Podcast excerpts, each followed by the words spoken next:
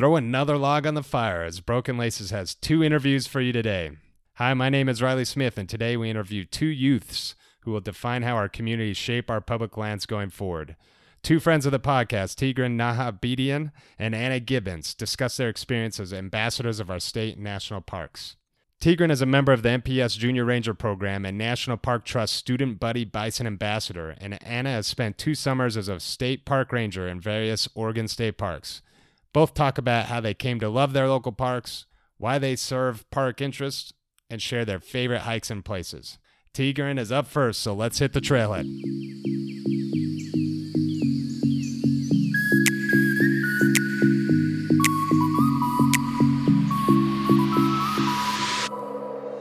Hey Tigran, Hello. how you doing? Uh, very good. How about you? I'm doing well. It's been been a little bit over a year since we last ran into each other and, and met you formally. Um, our first, what is it, student buddy, student buddy Bison ambassador, or it's Buddy Uh, Bison ambassador. Yes, first student buddy bison ambassador. There you go. So I know you're a part of the Junior Ranger program as well, and that's why I wanted wanted to have you on the podcast, is because I feel like our kids and how they engage in the parks is as important as ever, and I feel like you have the background to share that with us. Definitely. So I'd love to just learn right out of the gate. Uh, Tell me how you got involved in the Junior Ranger program, uh, and what do you do? The- I don't know if you're required to do things or just kind of on your own time. How you kind of engage in that program currently? All right. So my first ever experience in a national park when I was five years old, and I went over to Channel Islands National Park. So first, um, on the boat ride to Santa Cruz Island, a park naturalist gave me a little booklet called the Junior Ranger Program. And this booklet was filled with tons of activities to do at the park, and I was really excited to do them. As soon as we landed, my dad handed me a camera and said, "Go take as many photos as I could." So I uh, followed some of the activities in the booklet, did a few hikes, and I actually got to see one of the cutest animals ever, the island fox. That's right. The island fox is um, a fox that what used was on the endangered species list for the longest time. It's made a um, excellent recovery, and indeed one of the best um, recoveries of any animal off the endangered species list. It's um, a fox about the size of a house cat, and I took so many photos that by the end of the day, all the storage on the camera was full. well, they're cute little creatures. I've been out there, and it's one of the first things that you encounter. It- it- they've probably become a little bit of adapted to seeing humans, but they're just kind of around hanging out. And so I could imagine at your age seeing them and just thinking, this is the most amazing thing ever. Yeah, um, I was so impressed. In fact, um, after I did my junior ranger program and got that first junior ranger badge, I thought that was one of the best experiences of my life at the time, and I wanted to explore more parks and do that again. So um, that's what led me on my journey. I explored many more parks in the California area, and um, I eventually became the first person at Channel Islands National Park to complete their new junior ranger program, the Underwater Explorer program. Gotcha. And so you're you're starting to get involved in this. You're visiting more parks. I know uh, you're picking up like badges and and kind of merits, if you will. Is, is it is it just become like a competition at that point, or are you starting to get formally involved with those who lead the program from the National Park Service?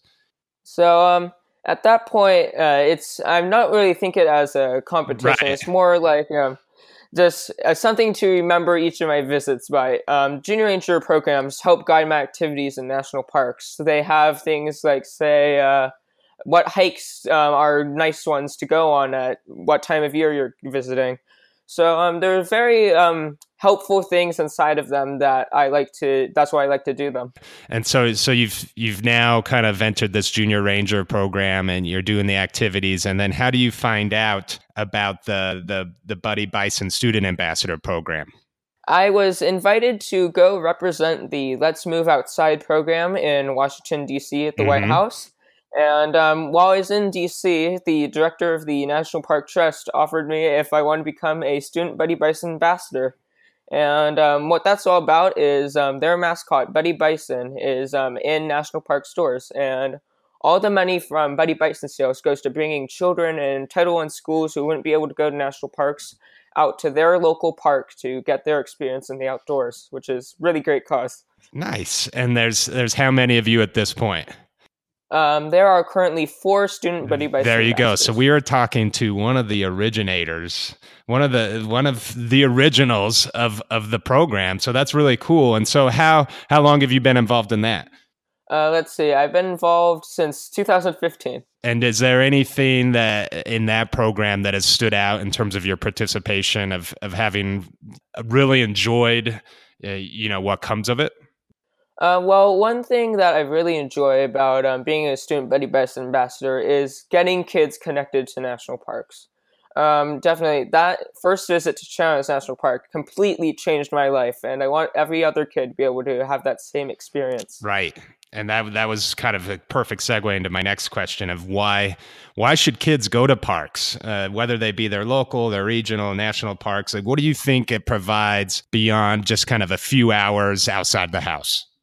So, um, national parks are very important to kids for many reasons. First of all, they are extremely fun to explore, take photos, and play in the outdoors. Also, they teach important lessons and skills such as perseverance, leadership, and also um, self confidence. These are all very important skills for kids to learn, and um, national park visits um, allow them to do that. Awesome. And the last thing that I wanted to touch on uh, as I'm thinking more about it, I, I know the first national park that you went to was the Channel Islands. And of the nine national parks in California, that's probably the one that's the most overlooked, probably because you have to get on a boat to get to it. Um, but what what beyond you know being your first national park and, and your dad being involved in the Channel Island Park Foundation makes it makes it special to you? Well, Channel Islands National Park is almost like a completely different world out there. Um, one of the things that they pride in is being what California might have looked like much longer before we all uh, mm-hmm. uh, came and uh, built cities and did all of this. Um, it's completely different. It's a place to um, ha- take photos, a place to have fun out there. It's truly a beautiful landscape and a place for um, all sorts of plants and animals are. In terms of uh, your engagement with the National Park Trust and with the Junior Ranger program, do you have anything that's upcoming that you would love to talk about? So, um, May 18th is Kids to Parks Day. That is a time for all kids and their families to get out and to their local national park and get involved. Um, a few national parks are having events. Um, I'm currently trying to set up one at Channel National Park, and uh, we can't wait to uh, see you nice. all And so, before I let you go, I'd love to play a little word association game, um, and just and, and get to know you a little bit more, Tigran, in terms of things around the national parks. So, I would love to first know the national park you most want to go to that you haven't been to. Um, I'd have to say Glacier National Park, um, which we will be going this summer. Well, already accomplished. So, what do you think it will be after that? Uh, after that, hmm, it's a hard choice, but I'd just have to say every national park I visit yeah, is exactly. uh, the one I'm most excited about. good, good. That's the easy answer.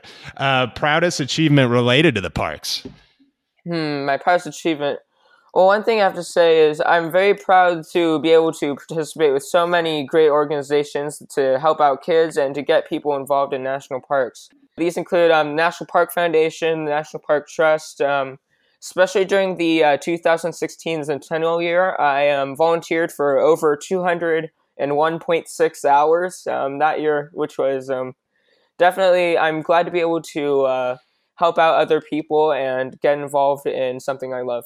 Yeah, isn't it funny that when we talk about the national parks, we often are talking about our favorite hikes, the wildlife experiences, but your answer proves a great point of how many how many organizations and the type of people that you get to meet when you get involved with your regional, state, national parks and that's what stands out to you. So I think that's just really cool and admirable. What's your favorite? You mentioned the volunteer hours. What's your favorite volunteer activity that you get to do uh, when you when you go out to your parks? So um, I'd have to give two there because um, at Channel Islands National Park, I um, run the touch table in um, the Channel Islands National Park Visitor Center. And that's a great um, area to run, especially for kids because they get to um, look at shells and other things from the islands that will show them basically what it's like, a hands-on experience.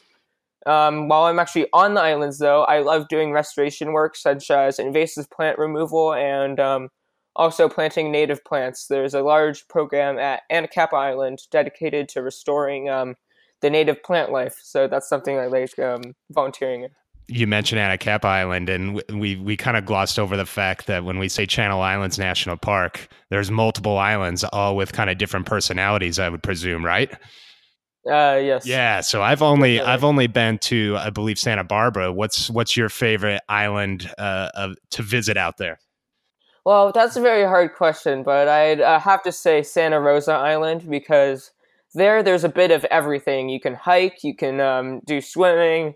There's um, plenty of hikes such as the Torrey Pines, and uh, there's a few very scenic places to explore there. And so, my last few questions is the hiking item that every kid should have if if they are just starting to think about getting into uh, this activity. What what do they need to bring with them? Well, one thing I really think is important is um, carrying extra water and a water filter. Yep. Um, right now, I use a water filter, one of the little Sawyer ones, um, that I can carry in a pocket, and it can get me enough water for an entire trip. Um, it's definitely important to have stay hydrated and um, that be safe out there. Um, that's definitely a good first step. A very practical thing to bring. Absolutely. Uh, let's end with what your favorite hike is and you can always give me two because I always like to provide my listeners at the end some some trail beta, if you will, uh, and some recommendations for for some hikes out there. Well, hikes, I have to say, my favorite hikes are always going to be the next ones I do. Um, I'm yep. actually right now planning a 100 mile backpacking trip through um, the Escalante River in Utah. So, nice. Uh, yeah, it's definitely going to be a very unique experience. Um, there are quite a few trails. Just um, I'd have to say, choose um, trails that are at your skill level and try to expand beyond. It's um, definitely an amazing experience. Everyone's different. Def- definitely, and I'm glad you call it the skill level because when you when you read easy, moderate, strenuous on a on a trailhead that those mean different things to different people. So make sure you you, you step out there you know what you're capable of um, start maybe on on the the lower scale of of easy and and build your way up. So that's a great call. Well now i have a reason to call you back after this summer a hundred mile trail through escalante river. Is it involve some some canoeing or is it straight straight on feet uh, straight on foot, and um, from what I heard, um, not much of it is on trail, if any. So it's going to be very, very hard. exactly, very hard, and and I'm assuming pretty hot. I'm sure shade cover is going to be limited, but I know that area the of the world is just beautiful. So happy to hear that you're going to be doing that. I'm going to be checking in with you. I'll post um, some of the trailhead stats and and maybe what you're going to do. And if you have some of that f- feel free to share it with me so i can put it up online. Yep definitely. I will. Cool. Well it was a pleasure to catch up with you tigran thanks for all that you do. Thanks for being the ambassador that you are to our parks. And uh, look forward to talking to you soon. Uh, thank you. Thank you so much for having me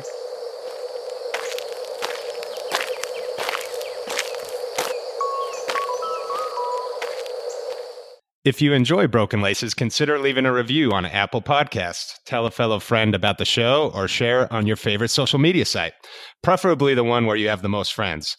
There's no team here at Broken Laces, just me, and I could use the most help spreading the word about the show. If you'd like to support Broken Laces further, you can do so at patreon.com, P-A-T-R-E-O-N.com slash broken laces, pledging as much as you'd like to help offset the cost of producing the show. Consider it like you're buying me a coffee or better yet, sharing a granola bar on the trail. Right now, this is a hobby, but I dream about working in the outdoors industry, and this could be that gateway. My next guest is Anna Gibbons, a recent graduate of St. Mary's College of California. She's originally from Portland, Oregon, having spent a lot of time in the Columbia River Gorge, and now lives in the Bay Area. I invited Anna on to this show about youth in the parks to chat about her time becoming a park ranger for two summers in the Oregon State Park system. Hey, Anna. Hey, Riley. It's nice to talk to you. It's it, it, hasn't been too long since I've seen you. It hasn't. It hasn't. I'm so so honored to be here today. Yes, you are you are part of the Allure guest list of season 1 and so when you look back in the archives, you can you can point to being one of the first. Woohoo. Yes. So, I, as I just mentioned, uh, in terms of why I'm having you on, uh, I the the theme of this episode is youth in the parks, and you've spent some time uh, as a park ranger in in the Oregon State Park System. So, I, I would love to, before hopping into that, just kind of get your your story of how you came to enjoying the outdoors. Um, you know, most kids go on a few hikes with their parents or family or friends, and and some say, uh, "I'm never doing that again," and some stick with it.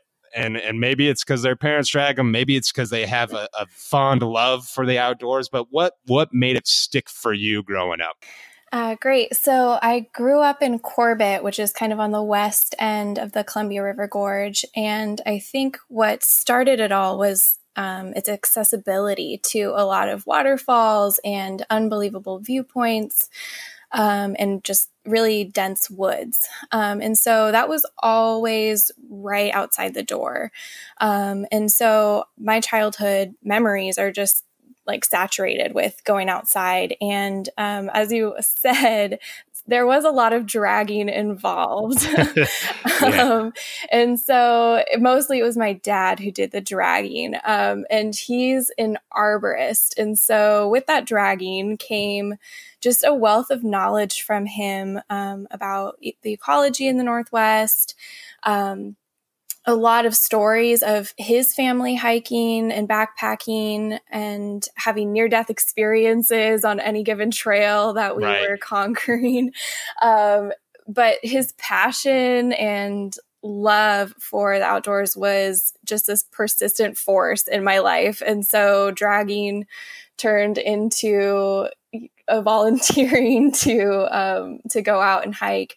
Um, so yeah, it was like a, it was a slow love. Um, but he again was very persistent that he was going to have a daughter who was going to enjoy the the woods as much as he would. That's awesome, and I only can imagine as an arborist, he's he's stopping and, and notating and telling you everything, its name, and and you're like, Dad, come on, like I don't need to know every name of every bush and tree out here.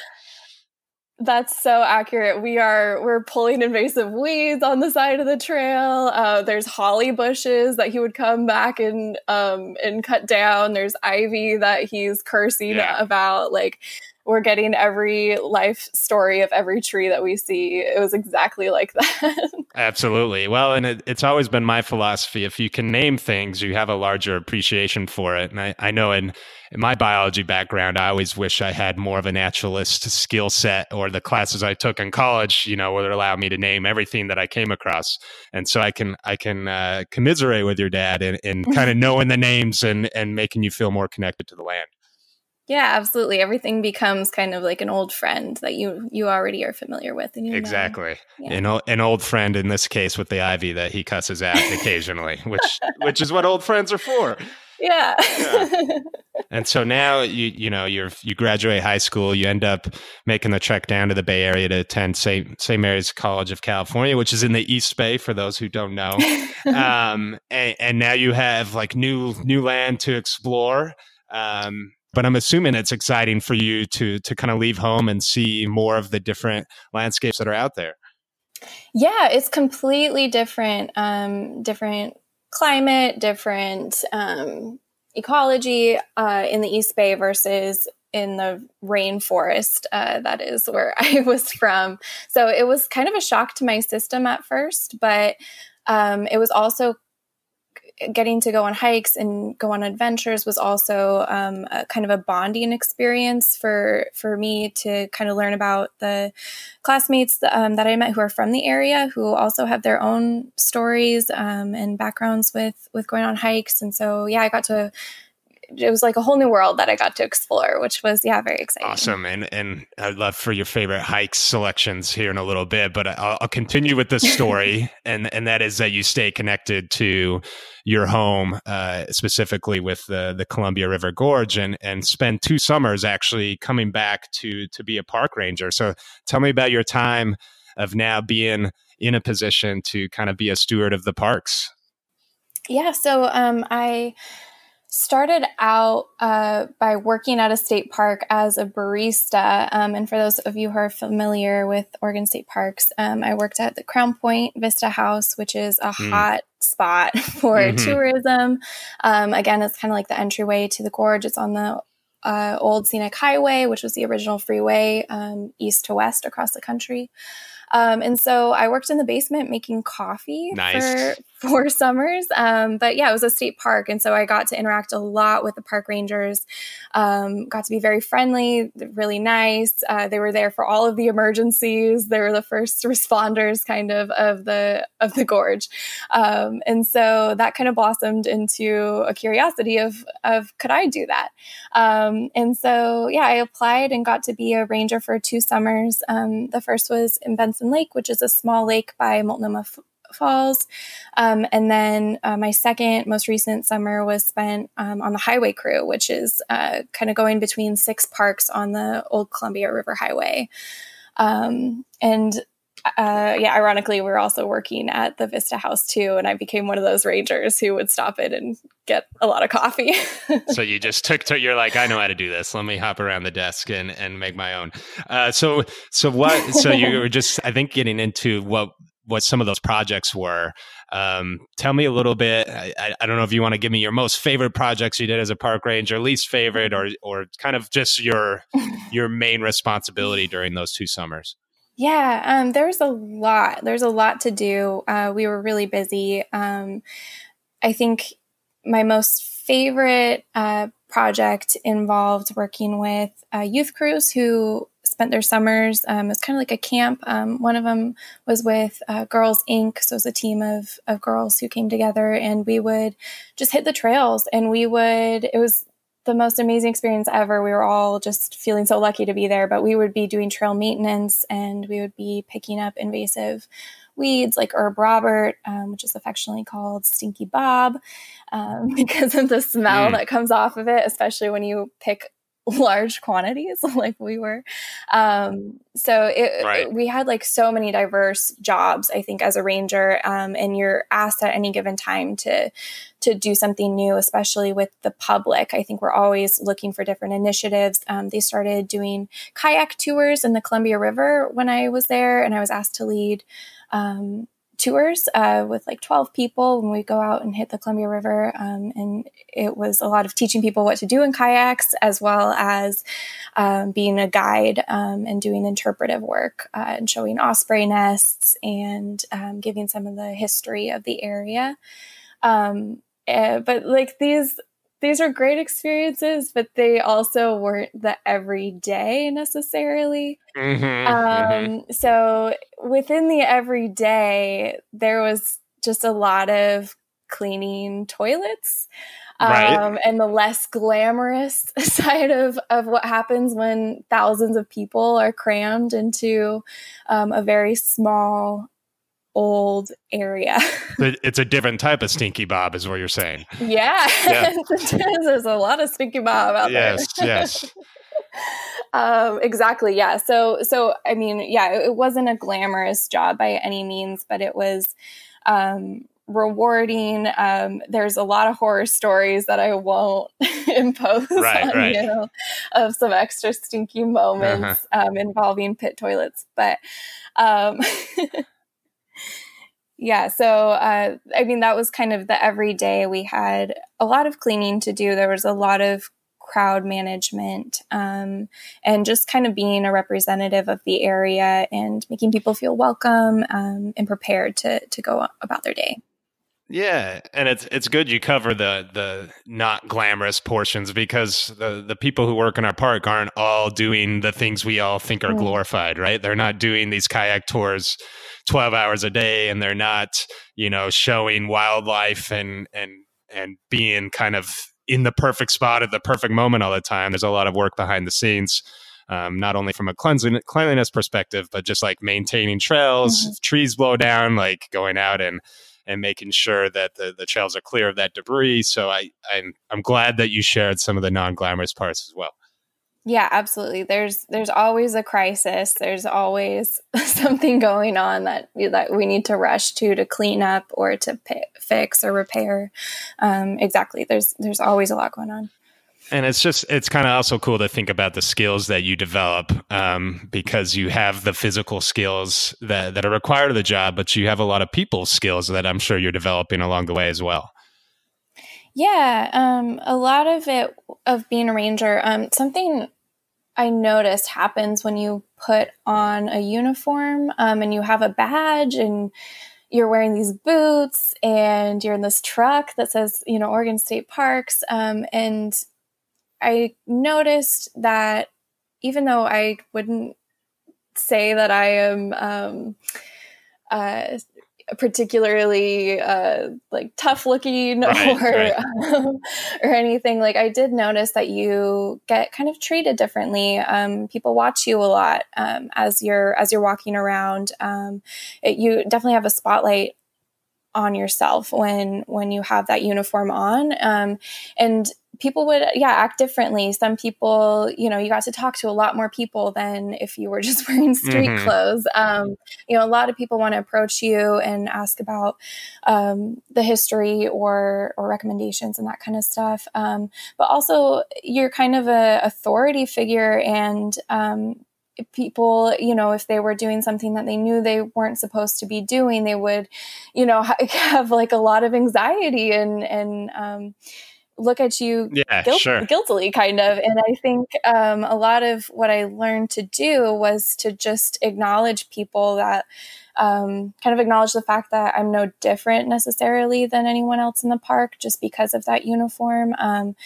and we're all just kind of here to to have a, a, good time and to be in in the natural beauty but um yeah to just really like hone have like heart to hearts with people um and to you know if i did need to be that face that authority voice um to to do it with compassion and, and kindness and um to try to like take the badge out of the situation and just kind of explain that you want what's best for them and for their safety.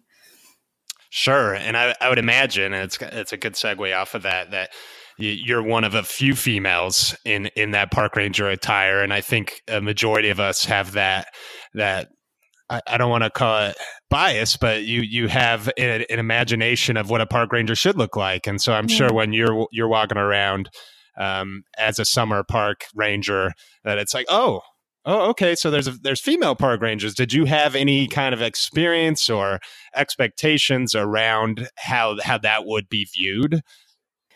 Um, yeah. So we were one of my experiences was we uh, I was always paired with um, a male partner, uh, another ranger um, who's also a seasonal park ranger. Um, right. And just a couple things that I noticed were, um, yeah, like a little bit of surprise, especially from older generations um, who probably have a more uh, solid idea of of what a park ranger looks like um, when they saw me, and sure. also. I just noticed generally questions would be directed to my male counterpart, um, right. who, I mean, you know, is the sweetest, most capable, conscientious person. But yeah. um, just, it was just kind of the social norm that became um, where he would answer questions um, more than I would. Um, and uh, it, it, was, it was interesting um, as the summer would continue, just kind of who got to be in those places of authority. Mm-hmm. Um, and um, I, I definitely felt like there was some some discrepancy in general. So to all of our, our females out there, we, we need you in the parks. We need more female park rangers so that all of us can challenge our previous mindset that it's got to be a dude walking around. Absolutely. And I want to kind of end with your expertise on the line here of telling all of our hikers that enter our parks kind of what what they should be doing better when they enter a park based off your experience and, and conversely what what park rangers or park management could do better to help uh, provide a better experience for our visitors sure um, i think for park visitors there's the obvious of um, you know stay on the trail um, and you know pack up what you bring in don't don't leave trash on the trail mm-hmm. Um, there's those obvious things um, and you know don't bring fireworks into the into the woods yes. which um, is what Please. caused yes. our eagle creek fire Yeah. um yeah so there's the obvious things but i think um one thing that i noticed was a lot of people who maybe aren't as uh, have as much experience with hiking um, or or being in real natural wild areas is um, there really needs to be a degree of preparedness. Um, i noticed a lot of folks would go into hikes with tennis shoes and maybe a bottle of water and maybe not.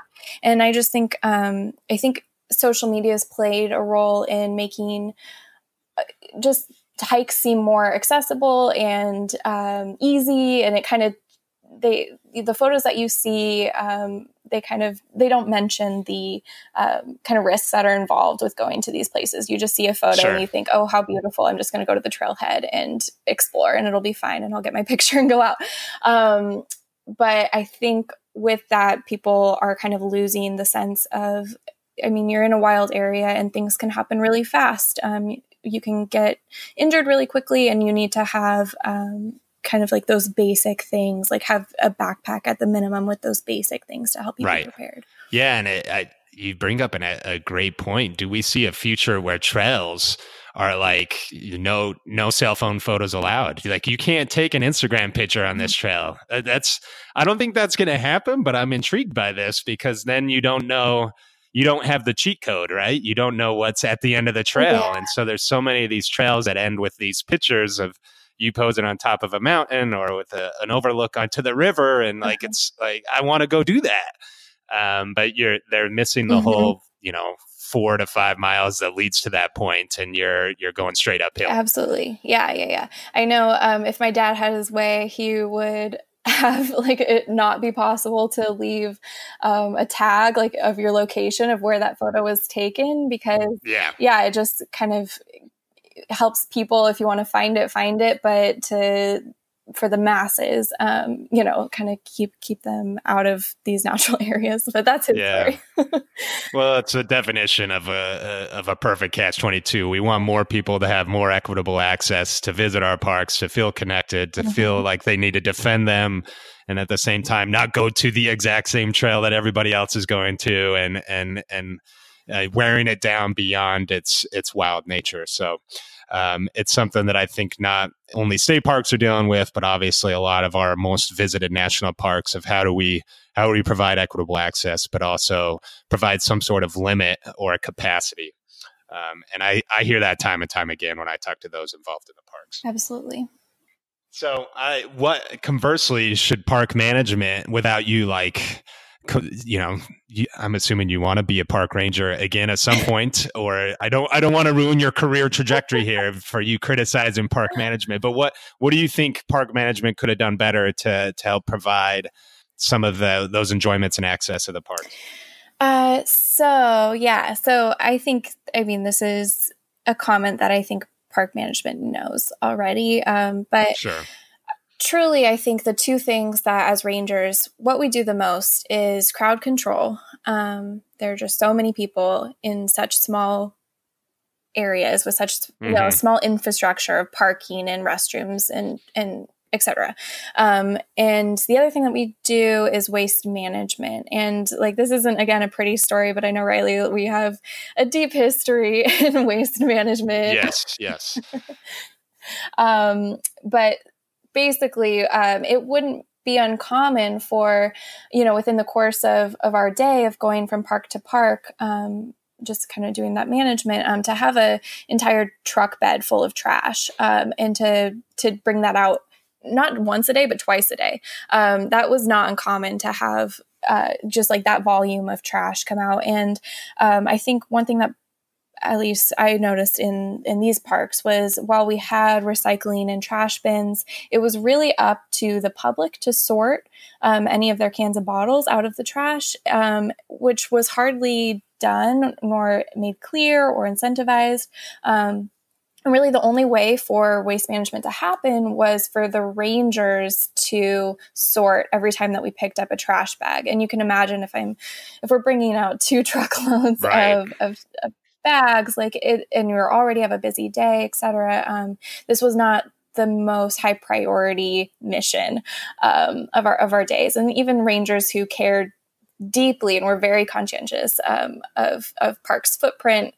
Like there were an end to that interest of, of wanting to get every can and every bottle. So I would say to park management, like this is just a really basic um, task that we need to tackle. Um, it's huge volumes. Um, it's at such a large scope with parks that um, we need to incentivize waste management and to create a waste system that that works and that um, not so overwhelming like it is right now. Yeah, and it's an interesting debate because you, you either invest more resources into providing um, that education, that infrastructure, those incentives for the people to do it right, and and you provide more, and, and you know when you provide more and more infrastructure, then that means there's more and more education and more and more work on the Rangers' behalf to to clear that, mm-hmm. versus like eh, the other situation of just saying we're not providing anything and you need to take it back home. And that's, I think that's a harder story to sell to people.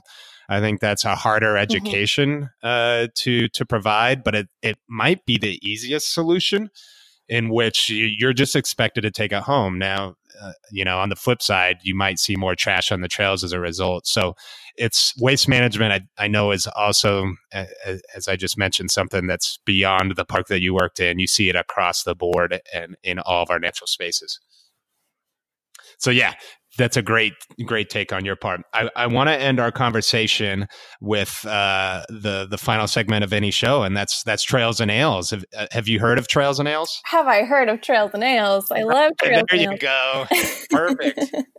so for those who you know, this is the first episode they clicked on. Trails and Ales is is my theory that the the brewery industry as well as the outdoor industry seems so intertwined when you visit one or the other, right? And so often in some of our most, most beautiful areas and places, there's a local brewery somewhere nearby. And, and I just tend to think that they're intertwined and linked. So I want to ask you for your favorite uh, brewery slash trail combo based off of your experience, either either in Oregon or California. Uh, well, Riley, you pose a hard question because I yeah. love beer and I love hikes, and um, yeah, they they go hand in hand. Um, so I was thinking about it. I, what, what were you gonna say? I, I I feel like I have to do a quick ID check. You you are 21. I don't want to I don't want to get called out on this. Yeah, no, I'm 22. Good, good. All right, we can proceed now because I didn't want people to start freaking out. All right, so you love beer, you love hikes. Yeah, yeah, yeah. Um, so I'm going to give you for your trail and ale combo uh, Hamilton Mountain. Now this is in Washington. It's also in the Gorge, uh, but it's overlooking uh, the Columbia River Gorge. And I think, especially as the gorge is recovering from the wildfire from the fall of 2017, um, it just gives you a beautiful vantage point of the beauty that is the Oregon side. Um, but you got to go over to Washington to see it. Um, right. So go climb Hamilton Mountain and then come back down the mountain, cross the bridge, and go to Cascade Locks, where there's Thunder Island Brewery. And you can sit by the water, by the Columbia River, um, and have your uh, have your beer, and they even have a beer named after the wildfires um, that happened. So. Yeah, and I know a lot of the breweries are supporting um, uh, from from the wide array of fires that have happened in the West. Uh, I think most recently uh, there's a beer in support of those that happened near Chico, and I'm forgetting its mm-hmm. name right now, but now I feel like I'm going to have to to add this to the the notes that attach to this episode. Uh, but yes, there's a lot of support from the breweries out there in terms of our natural landscape, so that's a good call out. Yep, absolutely. So that's that's Mount Hamilton and that's Thunder Island Brewery. Yeah, Hamilton uh, Mountain and Thunder Island Brewery. Yeah. Hamilton Mountain. So I'll I'll post some of the trail beta uh, with with this post and make sure that those who are in the area know how to get there and, and are prepared to do that hike. Yeah, go scramble. All right. Well, it was a it was a pleasure catching up with you. Thank you for your perspective and your time as being a, a park ranger, and I, I hope to catch up with you soon. Thanks, Riley.